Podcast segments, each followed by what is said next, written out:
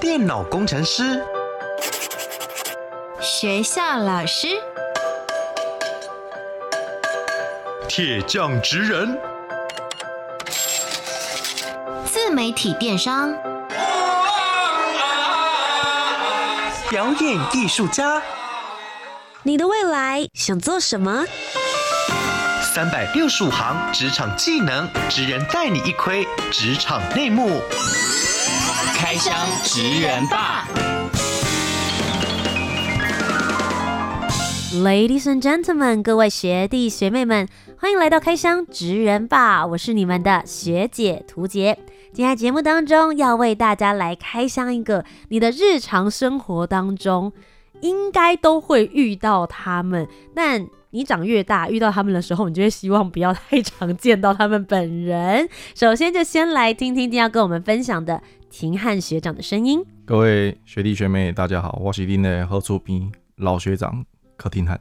好的，廷汉学长到底是做什么样子的职业呢？他刚刚有说到了，他是你的喝醋逼，就是他是你非常好的邻居。我们接下来透过三个职场关键字，就一起来猜猜看他是做什么职业的吧。Master 职人 Key Words。首先，第一个职场关键字是。上班的时候，我们开的车子上面会闪着红蓝灯。大家一般想象到的，你的车子上面应该不会挂有任何的灯饰，如果有的话，最多可能是计程车。可是你们比较特别，你们是红蓝灯，所以表示不是计程车这个选项可以先删掉了。是的，没错，红蓝灯会闪哦。而且偶尔你们的车经过的时候，可能会有声响。紧急状况的时候，我们会开启响声。让大家知道你们要来了，或者是你们要通过，希望大家我们要通过，大家要让路喽，让让路。接着第二个职场关键字是什么呢？一六五反诈骗专线。是的，反诈骗专线。为什么你的职业会跟一六五有关系？因为这是是我们要教育民众，然后预防犯罪。OK，所以避免大家被诈骗的一环。如果今天我好像疑似有被诈骗的状况，我打了一六五过去，有可能就会是廷汉学长会接电话吗？对，就是我们这些老学长们会接电话哦。OK，通常大家啊 在听到一六五的时候，可能不会马上想到他们的职业，通常马上想到你们职业的，我要来爆梗的，应该会是一一零吧？是是一一零，没错。会再更精确一点点，学弟妹们答案应该已经呼之欲出了，但我们还有第三个职场关键字。驾训照拿出来，开单。是的，是我们在长大成人之后 最不希望听到的一句话。你们的工作范畴里面还有包含开单这个选项。是的，没错。好，应该很明确了。究竟庭汉学长做的是什么样子的职业呢？请为我们揭晓。各位听众，各位学弟学妹，大家好，我是新北市政府警察局保安警察大队警员柯廷汉。如果你也有一个正义凛然的梦想，希望能够成为一名警察，成为一名警员的话，究竟他实际的职场状况是怎么一回事呢？我们今天就一起来开箱职人百科 menu。那首先一开始要先问一下廷汉学长，你是从什么时候开始想要当警察的？这是你小时候的梦想之一吗？其实我小时候大概小五吧，大概小五就已经懵懵懂懂的。想说，我将来不是当老师就是当警察。那个时候真的是非常懵懂。你问我说我要为什么要当警察，我没有办法讲个所以然。当他浮现在你的脑海里，而你确实也实际去追梦的时候，是在哪一个 moment？哦，那个已经是到国一 被霸凌的时刻，然后嗯，嗯，真的比较不幸的牵扯到伤害诉讼，嗯，然后去到分局，学长做笔录嘛，然后真的上了法庭，在这一连串的过程当中。再加上我的个性是比较的，嗯，仗义凛然，然后比较喜欢去路见不平拔刀相助，喜欢热心助人，然后才那个当下到国一那个当下，才真的确认说，我将来我要当警察。所以你在报考学校跟报考科系的时候，就决定要往警察这条路线去的。你是在高中毕业之后才考取了相关的学校？是的，没错，在。高中毕业的时候，那我们大概每年五月中，警察专科学校会有独立招生。哦，所以不是跟着大家平常的学测或者是职考，并不是学测的，是另外一间警察大学啊。警察大学的话，出来四年制，就是念念一般四年大学，那出来的话就是当警官。那我个人的话，我是念新鸿路那间台湾警察专科学校，那我两年，那出来通过特考是担任警员的角色。那这边其实应该有蛮多学弟妹们会有一点点混淆，包含我自己也是。究竟做警员跟警官会有些什么样的职务上的不同呢？警员嘛，就是基层角色，就是实际上大家会在路上路上看到。啊，巡逻，甚至于开你罚单、路检、拦酒测这些在第一线执法的警员，嗯，那警官的他的担任的角色的话，他的职业内容就是在管理这些警员，然后规划勤务内容啊，然后防止这些远景可能嗯出入不当场所，然后可能会违法违纪，他就是一个管理者的角色。哦、oh，OK，所以一个等于是说是基层跟执行者，然后另外一个是管理者的一个角度。是的，没错，简单来说是这个样子。嗯，那我自己很好奇，你自己在毕业之后多久你就开始执行成为一个警员的职务了？说真的，我六月份，那每年六月份毕业嘛，通过特考，记得非常的清楚。哦民国一百年十月二十八号成为警员，正式开始服务。嗯所以其实我可以这样说吗？如果学弟妹们考进了，就是成为你的学弟，进入台湾警察的专科学校，嗯，其实只要大部分毕业，只要通过特考，他都是能够直接有接到相关的一些职业跟相关的派所的。警察专科学校就是两年嘛，练两年的书，就是学习一些跟警察相关的技能，好，体技体能。你还要签个同意书哦。嗯，我们的说法那个有点像卖身契啦，因为毕竟你在学校的话就是。啊、呃，国家然后供应你学费以及你的生活开销，哦，所以你毕业之后你没有任何路，嗯，你就是当警察，就是成为警员，绝对不会失业，不会失业，绝对不会失业，然后也没有让你后悔的机会。是，不过这是你本来从小就想要做的事情啊。是的，没错，所以我没有后悔过。你自己本身在进入这个职业之前，跟进入这个职业之后，你觉得有些什么不一样吗？跟你想象中的不同的？当警察之前呢，我我想要，我非常的渴望有一份公权力，可以让我合理的去路见不平拔刀相助。嗯，那当了警察之后，真的拥有公权力之后呢，我才发觉到说啊，路见不平拔刀相助的事情以及机会实在太多太多了，有负担有点负荷不过来。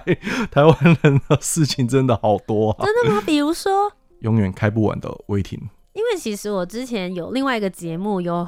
访问了很多来到台湾生活的外国人，他们都会跟我讲说，他觉得台湾最棒的地方是 safety，就是他们觉得台湾的治安超级好。哎，我想要知道以一个警员的角度来说，你自己的观察呢？台湾治安真的非常的好啊，嗯，超级好啊！我这十年我拔枪的次数大概只有是用拔枪的次数来决定的，哦，除了除了打靶射击的测验以外，我拔枪的次数只有两次，而且没有上膛过，没有开枪过。那你就知道这是只是威吓作用而已，嗯，我们并不像美国，就是说哦，大家可以合法的持有武器，那当然危险性就比较高。自然来讲的话，可能就维持上会有点困难。那台湾民众真的是相对来讲比较守法，也很善良啦。对，也很善良，大家都就后悔啦。嗯，啊，所以我们在执法上面的话，会比较的容易执行。那我很好奇，就是在警察这个职业来说，你们是怎么样来决定你们的上班时间？因为你会发现说，尤其像礼拜六、礼拜天的时候，路上也还是有很多呃警员啊，或者是警察在维持秩序。我就想说，你们不用休息的吗？你们是怎么样来进行工作的安排？我们也是要休息的，我们 勤务的安排就是根据我们 台湾的呃警察勤务条例算下去做安排的。嗯，那。讲的稍微比较实物面来说的话，像我目前我就是一个礼拜晚班，一个礼拜早班。台湾警察来说的话，我们是全年无休，二十四小时都必须要有人执勤的。包含过年的时间吗？春节、除夕、农历新年？对，全年无休，包含过年哦，还有三节哦，嗯，端午、中秋，大家在约会，大家在跟家人团聚的时候，搞不好你就要上班哦。那怎么决定抽签吗？还是看谁比较菜？嗯，如果是春节年假啦，春节年假的话，就是我们就是固定休四天，没有像大家休的那么哦九天十天那么多。OK，对啊，就是看个人就抽签啊，可能有的单位是抽签，可能有的单位是按照你年度绩效考核去安排。哦，oh，OK。好，所以刚刚有提到的是全年无休，但你们平常的排班，比如说执勤的时间，也是像我们一般大家工作时间一天八小时吗？我没有，我们的工作时间哦，它大概是十小时啊，基本工时当然是八小嘛。嗯，那因为我们会有执勤上必须延续啊，必须延续，所以时间会比较长。那我们大概每天的工时是十小时到十二小时不等。嗯，哇，那蛮长的诶。对，没错。那你们也有分早班跟晚班？对，我们早班其实看各地的勤务安排以及当地的治安状况及远景人数去做不一样的调配。嗯。那以新北市来说的话，新北市多数都是一段式勤务，就是你上十二小时，那你就去休息十二小时，或者是说你上十小时的班。就一次结束，不会说你中间还有空班啊，或是拆开来上班的情况发生。是，哎、欸，那像整个警察体系里面来说，你们应该有分很多不同的大队，那你们会有一些不同的职务内容，包含你刚刚前面一开始提到的，你自己本身是在保安警察大队。保安警察大队是做什么的？在路上巡逻，然后抓坏人的。啊，okay. 跟派出所比较不一样，就是我们不受理一一零报案，我们比较 focus 在路上的维护治安。嗯，那除此之外，你们还会有其他的队的分数，有些哪些比较特别的，可以跟大家分享吗？简单来说的话，我们警察会有，当然一般派出所的基层员警嘛，大家最熟悉的贺出兵嘛，那再来的话就是交通警察。OK，指挥交通、哦，对，指挥交通，然后开拖吊车的。啊，够带熊小塞沙洲啦，就是刑事组嘛，刑事警察就是我们俗称的刑警，嗯，刑警工作专注于犯罪侦查，所以刑警算是另外一个警察教育体系系统的吗？嗯，并不是哦，其实它只是一个工作内容的划分而已。嗯、那当然，我刚刚有谈到说派出所就是哦，远警要受理报案嘛，除了一一零报案以外，你东西不见啊，或者是说你东西被偷啊，或者是说你可能真的不幸被抢劫啊，或者是说哦家庭暴力啊，这些案件派出所负责受理。那其实受理量已经很庞大了，嗯，是后续的侦查作为由谁做呢？当然就是刑警。哦，等于是你们前面过滤完哪一些事情要继续请他们继续侦查，对他们继续侦查，负责收证，然后甚至于说、嗯，哦，派出所他是负责受理，会专注于说啊事情是怎么发生。嗯、那刑警那边、侦查队那边，他就会问的更详细，说那你人事时地物，然后你的哦、呃，可能他会分析说你的犯罪动机、犯罪收集完整的证据，然后送到地检署那边去做后续的起诉以及法院判决的动作。那进去哪一个队是你们可以填志愿决定的吗？还是就是任由上面的主管大家说，哎、欸，你适合哪一队，或是我把他调到哪里去？不谦虚的说，跟我们学弟妹炫耀，我们比起国军来说的话，我们相对的非常自由。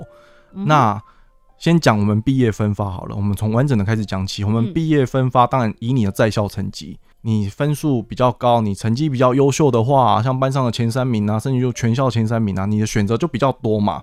那你可能就是哦，有派出所地方的警察局，那有国道公路警察局，那也许有国家公园警察队，有这些比较多了可以选择。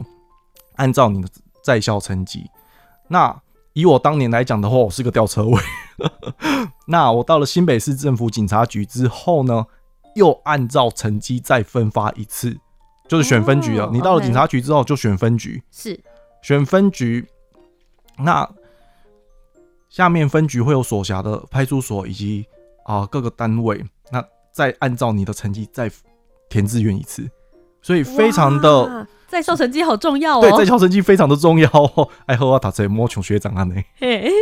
所以就一路这样子分发，对，一路这样子按照成绩分发下来。那你真的开始职业，你真的是开始从事警察工作，你大概一年后，因为毕竟你分发到那个地方，你不能的随意，你要为那个地方付出嘛，为在地服务嘛。嗯，那你一年后满一年，你就可以参加统一调动，每年的警员警统一调动，我们俗称的统调。嗯，那你就可以，比如说你可能啊，你调高雄啊，不幸的，你可能本身是高雄人啊，那。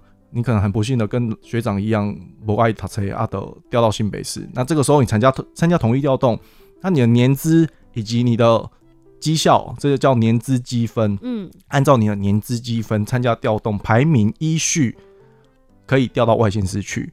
哦，对，所以等于是你第一年的时候是看你的在校成绩，但接下来待满一年之后，你就可以看这个统一调动是否有机会。所以也要那边刚好有空位，你才有机会调过去。对，是的，没错，要看刚好那个你想要调的单位，嗯、你想要调的县市有没有空缺哦。嗯、然后还要很重要，年资积分很重要。这个就是工作表现了。对，就是工作表现，就是看你工作表现。那像我在新北市的话。新北市也有内部调动，嗯、哦，每年也是有内部调动，在统调之前会有内部调动，是。那内部调动就相对的比较简单啦，你只要打个调职报告，说你想要去哪个单位，啊、接下来也是看你的年资积分，那我拍得到就调过去了。那我想要问一个比较现实一点的问题，嗯、好好好就是警察的升迁到底是怎么算？嗯、你们真的也是算那个点数的吗？就是今天你嘉奖啊，然后记点，这是我对这个刻板印象。警察来升迁来后的话，因为基层警最就最基层嘛，那看的就是一样，也是念资积分。OK，就是大家如果在企业体的话，就是 KPI。那这个 KPI 的标准到底是什么？其实是按照你抓坏人以及啊、呃、为民服务，就是记的那些嘉奖。我先讲，就是你的工作表现好，你毒品抓的越多，你坏人抓的越多，你通缉犯抓的越多，酒驾抓的越多，那你的嘉奖就越多嘛。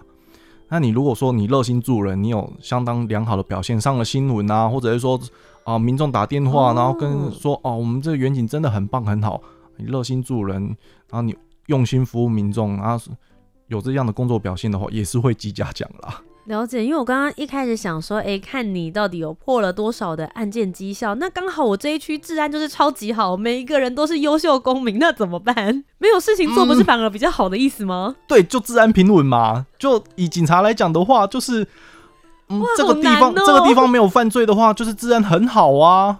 就是治安很好，你当然就不会有嘉奖，你当然就你要升迁的话，你可能就会有点难度嘛。那毕竟。以台湾警察来说，你升迁不是只有一条路，还有考试哦。服务满三年，嗯，啊，服务满三年，你就可以参加。因为年资够，你服务够了，那你就可以参加三等特考。OK，三等警察特种考试，嗯，那就是考过之后，你就是巡官任派。简单的概念理解就是升职考啦。大概多久一次？大概多久一次？每年都有啊。每年都有。对，每年都有。嗯、那以警员来说好了，年资积分慢慢的升上去的话，那你会升到巡佐。巡佐就是以国军来说的话，就是俗称的士官长。嗯，那我们巡佐就是啊，就是像我这样的老学长啊。虽然我不是巡佐，我就是老学长，然后就是啊，分享传承经验啊，比较资深的远景就到了一个程度，年资积分到程度之后，就是当巡佐这样子。是。那警员来说的话，天花板的话就是巡佐了。嗯，你没有通过考试，你就升迁不上去。了解。每年会举办三等特考。特种警察考试，那你通过考试之后，不管你是警员或者巡佐都可以参加。那你通过考试之后，就是巡官任派，就会当担任巡官。嗯，那巡官就是比较基层的业务承办人。OK，勤务规划来说的话，它是属于最基层的。嗯，那接下来你通过三等特考呢，从巡官一路当上哦警务员，两线二的警务员，天花板就是两线三的警务证。嗯，比较处于。警察局那个未接的业务承办，OK，在网上的话都是要通过考试，最最最高的天花板，我们不谈政治的话，就是到三线一的局长。哦、oh，OK，哇，那通常像这样子，如果慢慢爬升的话，真的要过可能也有二三十年左右的时间。学姐，你的意思是说从警员到局长吗？上得去的吗？上上是上得去的，是有这样的，是有这样的经验，是有例子的，是有例子，是有例子的。对，可是他大概花了二十年吧，二十年，二十年的时间。OK，就是有心的话是做得到的，这样子就是可以跟学弟妹们分享说，这个是可以走的流程，这样子不会感到绝望，是有希望的。就是这个职场呢，是有很多目标可以让你继续往下追寻的。对，你如果有想要在。一步一步的往上爬呢，它就跟爬山一样哦。嗯、你爬完，爬完这座山还有下一座，对，还有下一座做百越。那像你现在做呃警员的时间大概有多长？我已经从事警察这份工作已经十一年了。十一年的时间，有没有发生什么让你最印象深刻的案件？其实我个人的话，我真的比较。我真的比较喜欢管闲事，别人不想管的事，我特别喜欢管。比如说，尤其是那种可以让让我感到心暖暖的、感到温暖的事情，我特别喜欢协助民众。嗯，那我记得我刚毕业还是菜鸟的时候，那个时候说实在的，工作表现你当然没有学长那么亮眼嘛。那你可以做的就是凭着一颗善良的心，然后去尽量的帮忙需要帮助的人。那那个当下，我记得那一天是在三重服务，那下雨天，那民众很紧张的跟我讲说啊，警察先生，警察先生啊，有走失儿童，这哭得很大声。那其实看到走失儿童真的是哭成那样子，也非常的于心不忍啊。嗯，我就直接把我的制服外套，那个冬天嘛，我们有外套，我就把直接把我制服外套脱下来给他穿。下雨，我淋雨，小孩子穿外套，他说他找不到爸爸，我就抱着他四处找爸爸。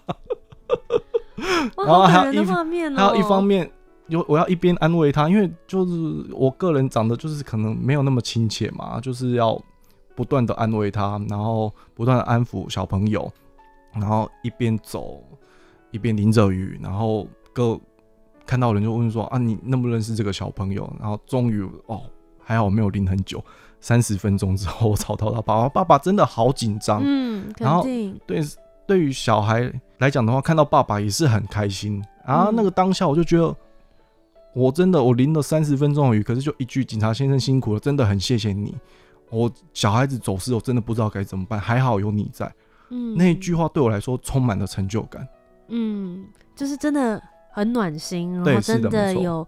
透过你的职务或者透过你的工作，真的有帮助到当地的民众。是的，没错。所谓大家说我今天成为一个警察，希望能够让这边的居民安居乐业，其实就是这样。听起来好像只是一个口号或是一个四字成语，可是它真的要实现，要经过你们每一个警员透过这些日常非常细微的服务去做到。是的，没错。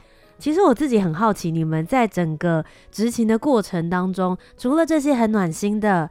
小日常或者是小 moment 之外，也有没有一些大家会很好奇，觉得说哦，很刺激的那种警务生活？你有曾经有遇到过，或者是有同事有发生过类似的吗？哇，讲到这个很刺激的话，因为大家对警察生活的想象都是这样，我们影集看很多、哦嗯。对，我觉得大家影片看太多了，实在是。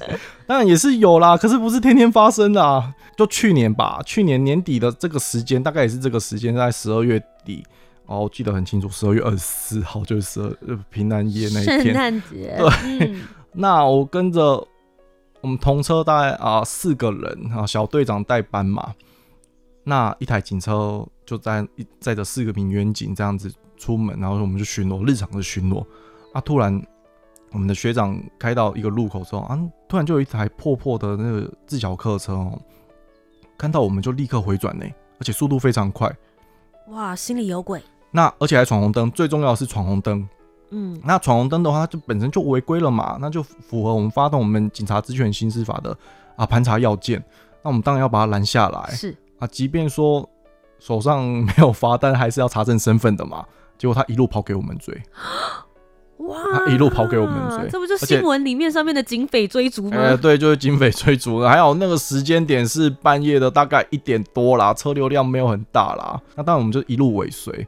然后结果他可能这个嫌疑人他可能对当地的路况不熟，结果他冲到人家公司行号的地下停车场前，而且是有铁门管制的，嗯，那就死路啦，就只好停下来了。对，就只好停下来了，就只好停下来。这个时候我们小队长他是霹雳小组出身的，嗯嗯，非常勇猛，他跳下车马上掏枪，哦，手枪拿出来，然后上滑套，然后就指着喝令不要动，嗯，结果。我们在他车上搜到为数不少的非法药物，就是俗称的毒品，安非他命以及摇头丸。哦，所以他真的有问题。对，他是有违法事实的，嗯，他是真的有问题的，嗯，所以他才会跑给我们追。哎，欸，这种时候是不是就是你们所谓的警察灵感？有的时候大家就会说，哎，欸，你到底怎么样破获这个案件？他就说，我就觉得他怪怪的。你真的有看过？真的是职业上面，你真的是职业上你。